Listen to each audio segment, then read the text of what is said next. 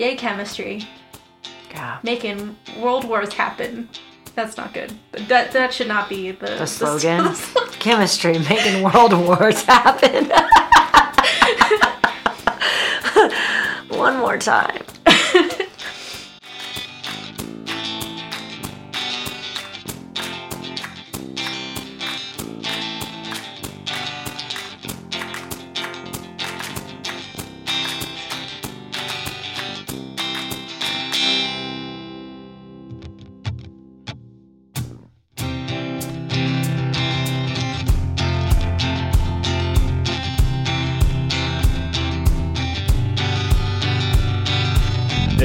Apoptosis going mad, my liver's gonna fail.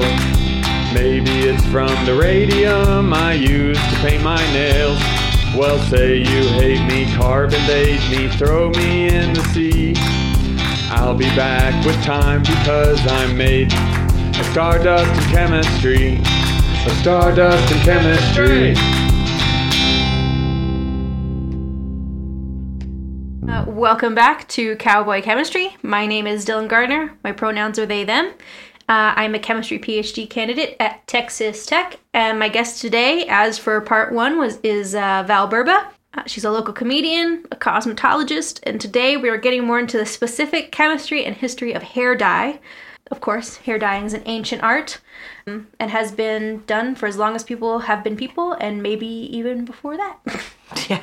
So we were having a really cool conversation about green hair dye that I feel like mm-hmm. our, our our listeners need to hear about how green hair dye is rare. You want to share? It's like with paro- uh, with developer, right? Like regular like permanent color, semi-permanent color. It's hard to find like a true green. Like you can find it in direct dyes. I don't know why that's like different or whatever, but it's like very very hard. So like if you have red hair, like neutralizing red hair, you need a green, but most of the time it's like a ash, like a blue base kind of thing, like a, for darker levels, but it's just it just doesn't really it's hard to find it. Hmm. Um, and so you, what what is the difference between direct dye and the oxidized color you're saying? direct dye you can just like put it over the hair. So it's kind of like a piece of paper. So if i have a white piece of paper like the mm-hmm. molecules are larger. So if i have a white piece of paper and i put direct dye on or okay so white piece of paper if i put a color on a white piece of paper i can see it like a pink for instance right? Mm-hmm. If i have a black piece of paper i put pink over it i may not be able to see it as well. Right. and same thing for hair color. So like the molecules just sit underneath the cuticle and they don't go all the way into the cortex so they, they just can't absorb. So like the developer pushes it in. So direct dye is just like the Manic Panic or like um, I don't even know like other brands like Pulp Riot stuff like that. Like that's gonna be your direct dye. They don't they they don't work with developer at all. It's just like a stain. Okay. Yeah, Um, are those still considered permanent, or are they they're semi. semi-permanent? Yeah. Okay. Because they wash out after. It depends on the color, honestly, how light or dark it is, but like probably anywhere from three to twelve washes. Mm-hmm. So Okay. Got you. So there's only green direct dye. yeah, Basically green stains, but there's no green color, color, yeah. color color. Yeah. See, that's interesting. I, Yeah, yeah. I don't know why that is, but Yeah. something it's not allowed in the U.S. or something. Yeah. Um, well, I know that like green green tattoo ink is also illegal in a lot of places, uh, especially in Europe. I think it's still legal in the U.S., um, but it is illegal in Europe. Um, but I thought that was interesting. Yeah, But yeah, and so before our days of developer and all these other things, people were using again mostly plants. Indigo was used to dye hair. Uh, henna was used to dye hair, which I know people still use henna. Yes. and it's been a trend recently. And I heard that like it stains your hair. It's one of those stains, and like you can't. You need to tell people. hair hairdressers hate henna. Uh, it just it just lifts if you're trying to like lift the hair, it lifts out really odd, and Mm. it just doesn't. And then some some people are like, oh, if you put color over it, it melts. That's not necessarily true. It doesn't. It's just it's just harder to remove. That's that's been my experience with working with henna hair. Like it melts the. They're saying it they melts the say hair. they're like terrified of it. it. It doesn't melt the hair. I've never seen that happen. Like I have a lot of like women that are Indian that dye their hair, you know, and um, they'll come in and we'll try to lift it out. It's just harder to lift that hair out with like bleach, Mm-hmm. and but you can go over it with dark hair. I've never had a problem with that at all. So Okay. know. it's kind. I feel like that's kind of like old school, you know, like the color was different back then or whatever. Were they like trying? Do you think they were probably putting like too much? Because I know it's mostly peroxide that you use to bleach. You think they're just I think like that trying to box dye just it? used to have a lot more t- metallic than it does nowadays, Mm. And so I think that that had something to do with it. But I'm not quite sure. But um, my experience is it just it's just a major stain, Mm. and so it's like usually like a red or like an orange color, Mm-hmm. and like that's just really hard to remove. But like coloring over, making it darker, I, I haven't had a problem with it. Okay. Yeah. Like I said, I've just heard hairdressers be like henna. Yeah, it's just hard to remove for sure. It's a major stain, but But yeah, and some of the other plants that were used, uh, senna, which is a legume plant, alma, which is an Indian gooseberry. Uh, you can use turmeric to dye your hair, black walnut shells, red ochre, and it just says leeks. and I have questions about the leeks. Like, are you talking me like the leek you eat, or the flower of the leek? What part of the leek? no idea. I could not find any more specific details. Um, one of the earliest recordings we have about people bleaching their hair is from a Greek philosopher, uh, Diodorus uh, Siculus. You're like by the name of Sun In. or uh, Diodorus of Sicily is also what he's called. So, um, but he wrote about ancient uh, Celtic people and their hair bleaching practices, and his way of describing them is interesting. I thought it was like yellow as hell or orange as hell. Oh yeah, yeah. I'm sure it was very yellow, but um, this is how he says it. Their aspect is terrifying. They are very tall in stature with rippling muscles under clear white skin. Their hair. All right. right? I was like, all right. so no pigment in their skin and no pigment in their hair. Got it. Um, their hair is blonde, but not naturally so. They bleach it to this day, artificially washing it in lime and combing it back from their foreheads. Uh, they look like wood demons. Oh. Their hair thick and shaggy like a horse's mane. Uh, some of them are clean shaven, but others, especially those of high rank, shave their cheeks but leave a mustache that covers their whole mouth. Oh. That is a Tinder profile if I ever heard one.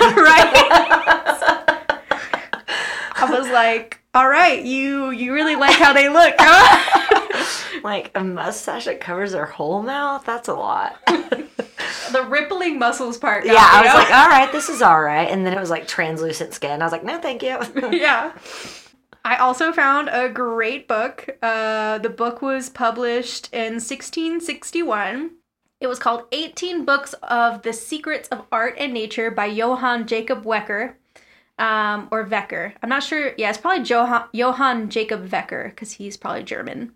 Um, he outlines how to dye your hair black, gold, green, red, and yellow. Um, and white from various plants and chemical treatments. That was not that interesting, but I did in the same book in the same section. It's all has all kinds of like beauty treatments. so I was gonna share some of those that Yeah. were way funnier. okay, let's hear it. um, so it had such great knowledge. The first one I found was how to make men fat. yeah, let me know.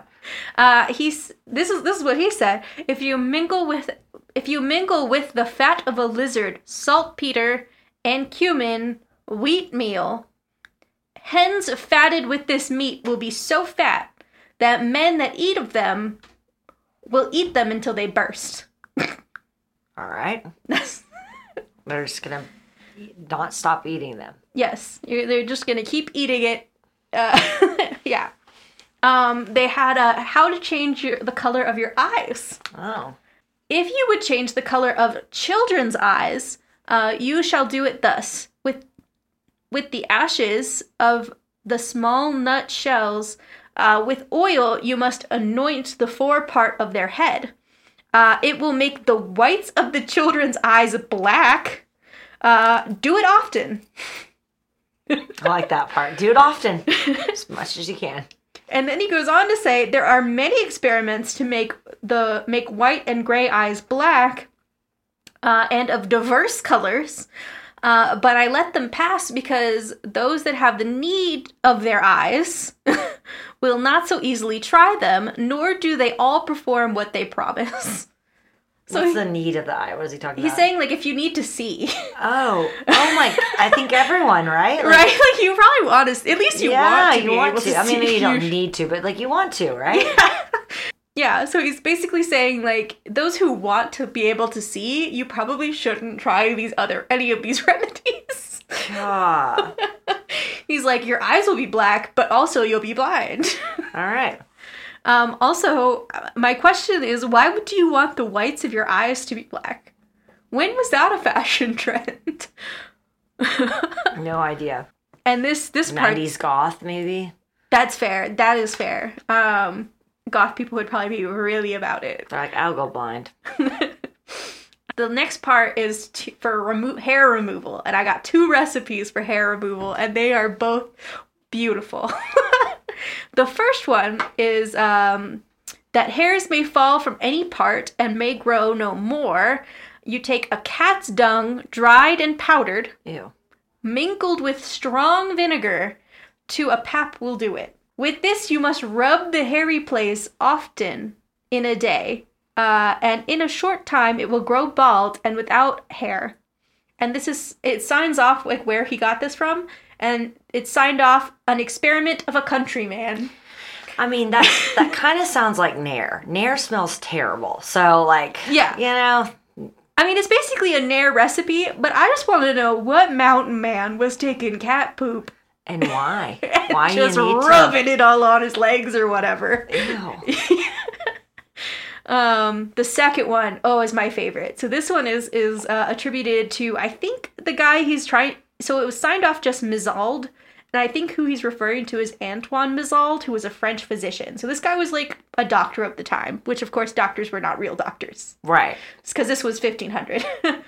um, that that Mizauld was alive. His recipe is the piss of mice or rats Ew. will make a hairy part bald, but it is restored and cured with the blood of moles or the skin of them rubbed upon it.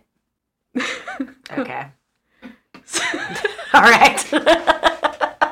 This is why people don't go to the doctor in, in this time period for Uh, sure. yeah, they're gonna be like, get them all, you know. When they're, you They're like, be what like, you want to do is get a couple cat turds, powder them, add vinegar. No, see that one was just a country guy though. That was Yeah. just that was just a guy, a Country random guy. He was not claiming this was his experiment. And he's like, you know what? It works though.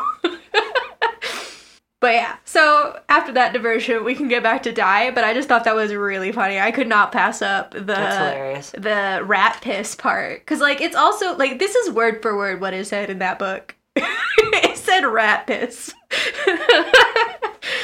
But yeah, so now we're gonna intersect with the last episode um, with the development of synthetic dyes. So it happened in the same time period, 1860s. The same time synthetic clothing dyeing was becoming popular, so was synthetic hair dyes.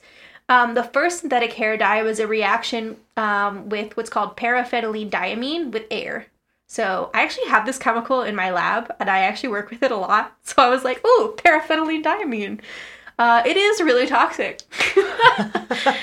Super toxic. Uh, but yeah, so if for hair dye though, it would dye your hair black. Um, if you were to drink it, um, or you know, like it, it also absorbs through the skin. So like you know, if you're repeatedly using it, um, fatal symptoms include rhabdomyolysis. That's where your body starts eating your own muscles. Uh, renal failure, uh, angioneurotic edema. So that's kind of like an it's kind of like an allergic reaction where you start swelling and then a respiratory failure from the swelling because it's kind of you're a lot of people are really allergic to paraphenylene diamine.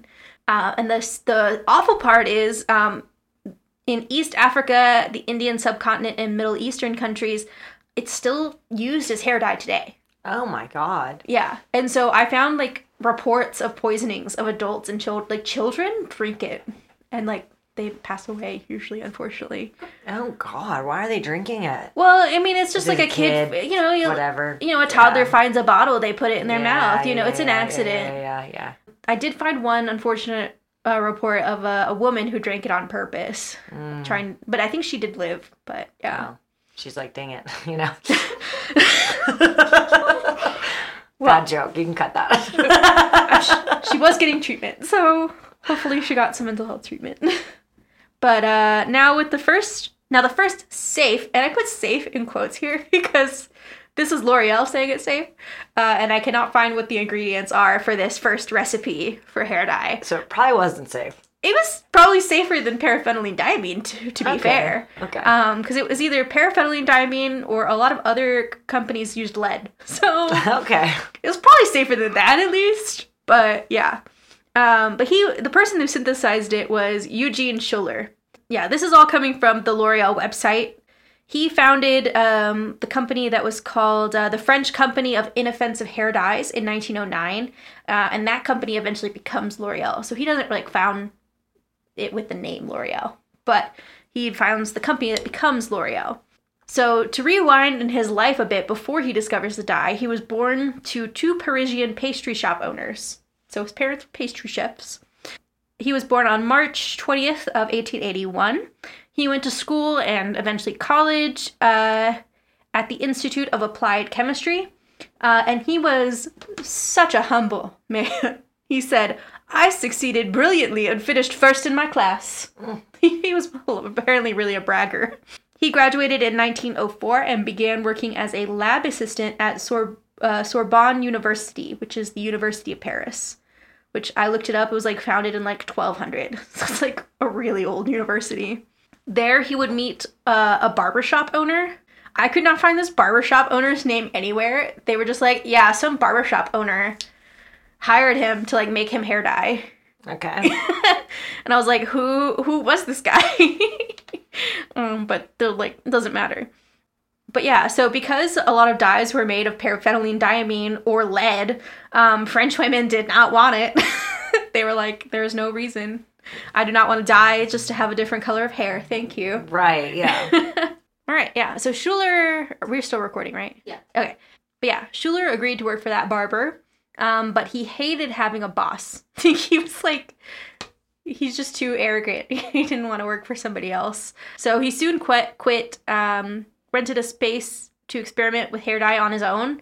Uh, he tested the hair dye on himself a lot, which is not wise, but he did. By 1909, he had founded his own company, like I said, um, but he soon got involved in some other activities, uh, specifically economics and politics. okay. Okay. Because, of course, uh, in the Smithsonian article I found, it said, quote, in his early days, he dabbled in socialist ideology.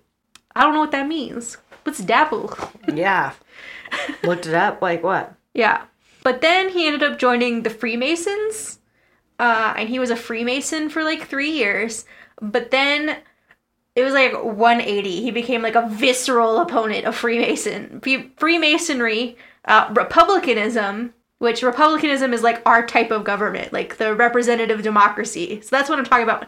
Not like the Republican Party, Right. but The, is Republicanism. the Republic. Yeah. yeah. the fact that there is a dem- democracy here, Right. like it's kind of you know, the form of democracy that we have. Right. Uh, he was very anti that, Mm. um, and of course he was anti-Semitic. He was against Judaism. Okay. so, because again, always leads back to Nazis. Always leads back to Nazis. In the mid 1930s, Schueller published um, books, articles. He had radio chats and public lectures about his economic theories, too. Um, his main idea was what was called proportional salaries. So instead of paying a worker uh, an hourly or a daily wage, he wanted to make their salary proportional to their production. Oh my god. So, meanwhile, the French government was in the midst of like a really huge shift politically. Um, the government shifted uh, to a socialist majority in their parliament, um, and so there was like a number of sweeping social reforms that were passed in France in 1936.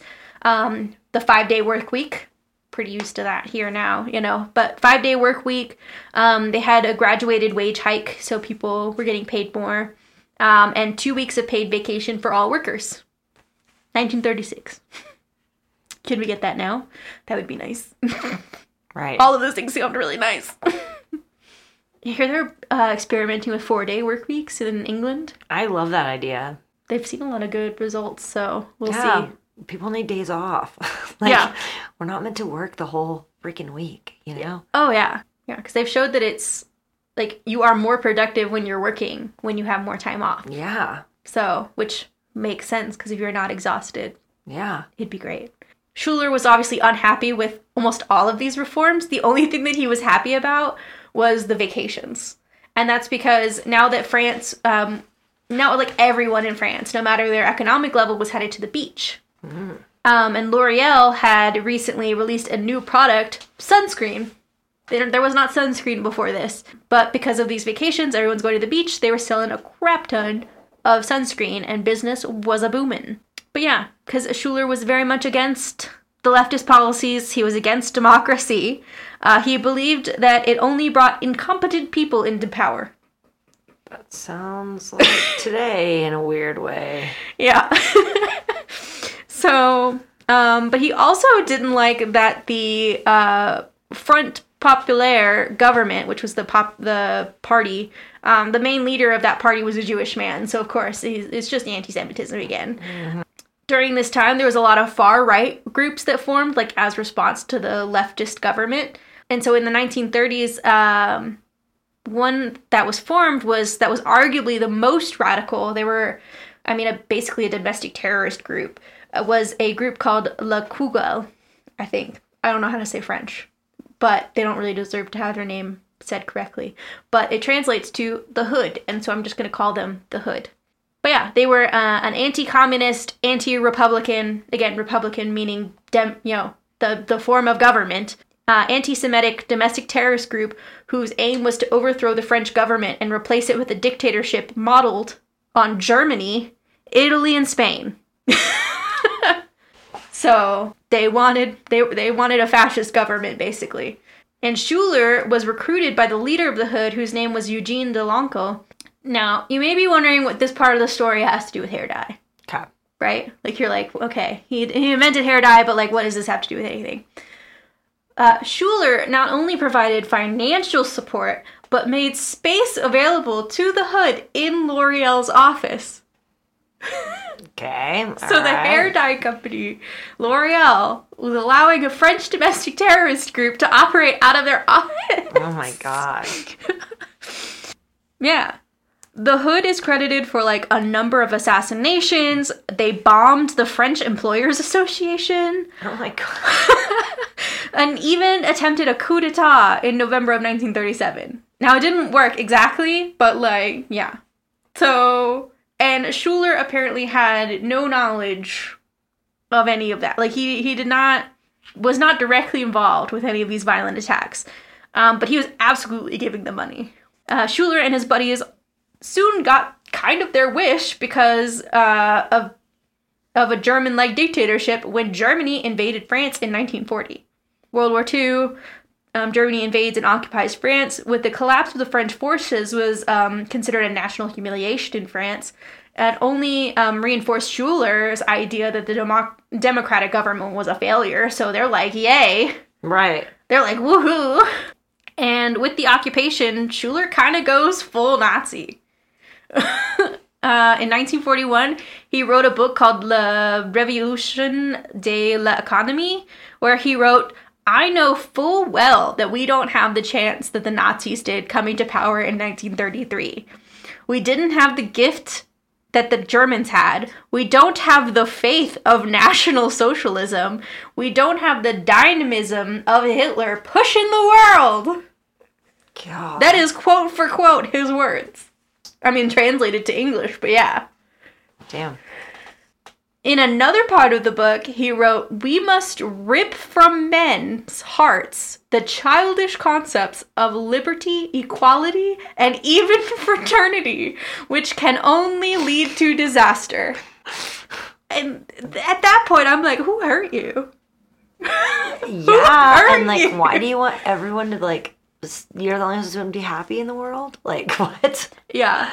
I just think it's, it's childish concepts of liberty. Like normal. Like yeah. What? yeah, like, I don't know. You know. should not Be free. Um, but yeah, under the Nazi occupa- occupation, the Hood, uh, led by Deloncle, um, operated openly with the blessings of the Nazis and the Vichy government. So the Vichy government is like the French government under the Nazis, basically. Like so. Um, yeah. In June of 1941, the group had con- uh, a convention where Schueller made statements. None of these peace this is and this is his quote again. None of these peaceful revolutions can happen without first of all a preliminary revolution of both purification, revival, purification and revival, and that one can only be bloody. It will consist simply of quickly shooting 50 or 100 important, important personages. At that point, I'm like, you really didn't know about the assassinations? Right. You didn't know that this group was doing assassinations with a quote like that? Yeah. So I just, I don't know. Because we'll get into later, like, some of his defenses. And then Schueller during this time was also involved with Helmut, Helmut Knochen, uh, the commander of the police and security of the SS intelligence service. So Knochen was directly responsible for the deportation of French Jewish people to death camps. And he was buddies with Schueller. He was also directly responsible for several thousand French resistant members being executed and civilian hostages. Like, this man's got uh, thousands of bodies. And Knochen listed Schueller among his voluntary collaborators. So, like, and his name was found on a list of 45 agents of uh, Knochen. Schueller was promised a position in the Vichy government, specifically the Minister of National Economy. Like, that's what he wanted. But Knochen was going to give him a different position in 19. He drew up like a list of who he was going to give what, and he did not get that position. he got Minister of National and Imperial Production, whatever that means. But I just also thought that was interesting because it's like he's like they're promising him all these nice positions, and he was not going to get it. Right. But yeah, Bunch of crazy. there is a French historian named Annie uh, Lecroux Ritz. Um, and she says that largely due to his relationship with the Germans, Sherman or Schueller grew his fortune significantly during World War II. So L'Oreal's sales went like through the wor- roof during World War II. Um, it had quadru- quadrupled its sales. Schueller's personal in like personal income report went from uh, 200,000 francs a year uh, in 1940 to 1943 he had 2 million francs. So his personal fortune grew 10 times during World War II. And like none of that would be possible if he was not cooperating with the German government Right. and the Nazis. By 1944, though the French were liberated by the Allied armies coming in to lead the French resistance. And then at that point, like the French resistance started carrying out summary executions of anyone considered suspect collaborators. Uh, Schueller did not get caught up in that, but like this is just where we are in history. But he was charged um, in the Court of Justice of the Department of the Seine for economic and political collaboration, which seems pretty clear cut. So on November 6, 1946, the committee um, imposed professional sanctions on him. So they basically like shut down his access to his money, you know, that kind of stuff. But yeah. But when a detailed accounting of wartime sales to Germany by L'Oreal came out, like they looked through all their books, right, and saw where all the money was going, they said that there was only modest levels of income from Germany. Like so most of his sales were supposedly coming from inside inside of France. Which part of me is like wh- what French people were really concerned with dyeing their hair Right. while they were being occupied, right? But yeah, so he, he was ended up being found not guilty due to minimum percentage of German business and the fact that the merchandise delivered was of no direct military interest. Right, so hair dye is not militarily relevant, is basically was their argument. And there was no evidence that they were selling to Germans was was what why he was found innocent. But that doesn't explain the soaring of sales right. right? So it doesn't make sense. And plus, how did L'Oreal get the necessary raw materials, the energy, the transportation to, you know, ship their products out places without collaborating with the Nazis? Yeah. Because the Nazis at this time were taking away people's businesses, especially if you were Jewish, your business was gone. If you were not with it, your business was gone. It was not your business anymore. They were just taking things left and right. um, if you were not complicit with what they were doing. And so he, you know, Schueller had this complicated corporate structure that I think shielded him from this that involved another company called Valentine uh, and Druckfarben. So those two companies were paint companies. Paint is a military product. So paint, um, you know, ships, planes, tanks, none of them go out without having paint on it. So paint is considered a military product. And Valentine and uh, Druckfarben were kind of with L'Oreal, but kind of not with L'Oreal. There was like a weird, complicated corporate structure. And so basically, people are thinking that that's how he was getting things and sales that were not on the books, right? Mm-hmm. So like he was like working through these other companies. Sneaky. Yeah, it's really sneaky um, to like ship things and sell things, and like he was putting, you know, where his product was going was being put in France or other places instead of Germany, so that he can like not be a collaborator, right? Offshore banking. Yeah, It's every time. it's basically yeah, it's basically offshore banking. And then Schueller was also able to call on various witnesses to support his claims that he had sheltered Jewish employees and also secretly funded the French resistance. So he was playing both sides. Hell yeah, he was.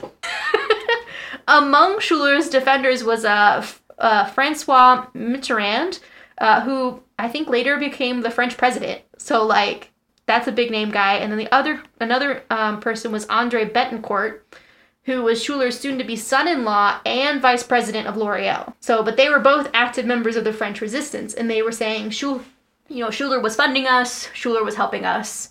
So he was not a collaborator, but he was definitely playing both sides because there's no way he made all this money without collaborating. Yeah, Like there's no way. right. So he was at least playing both sides.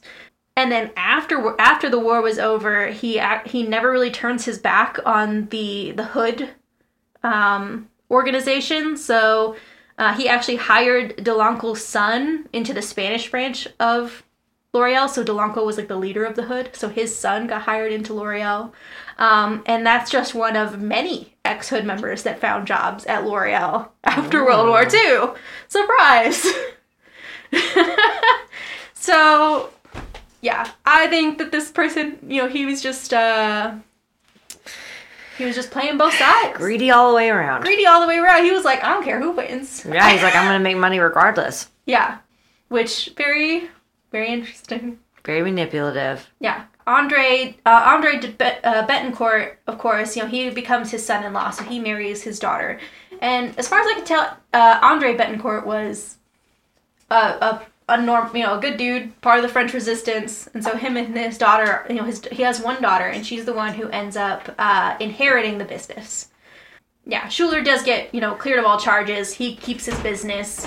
Um, had he been convicted, he would have been removed from L'Oreal's leadership, and you know, best case for him, he would have been jailed.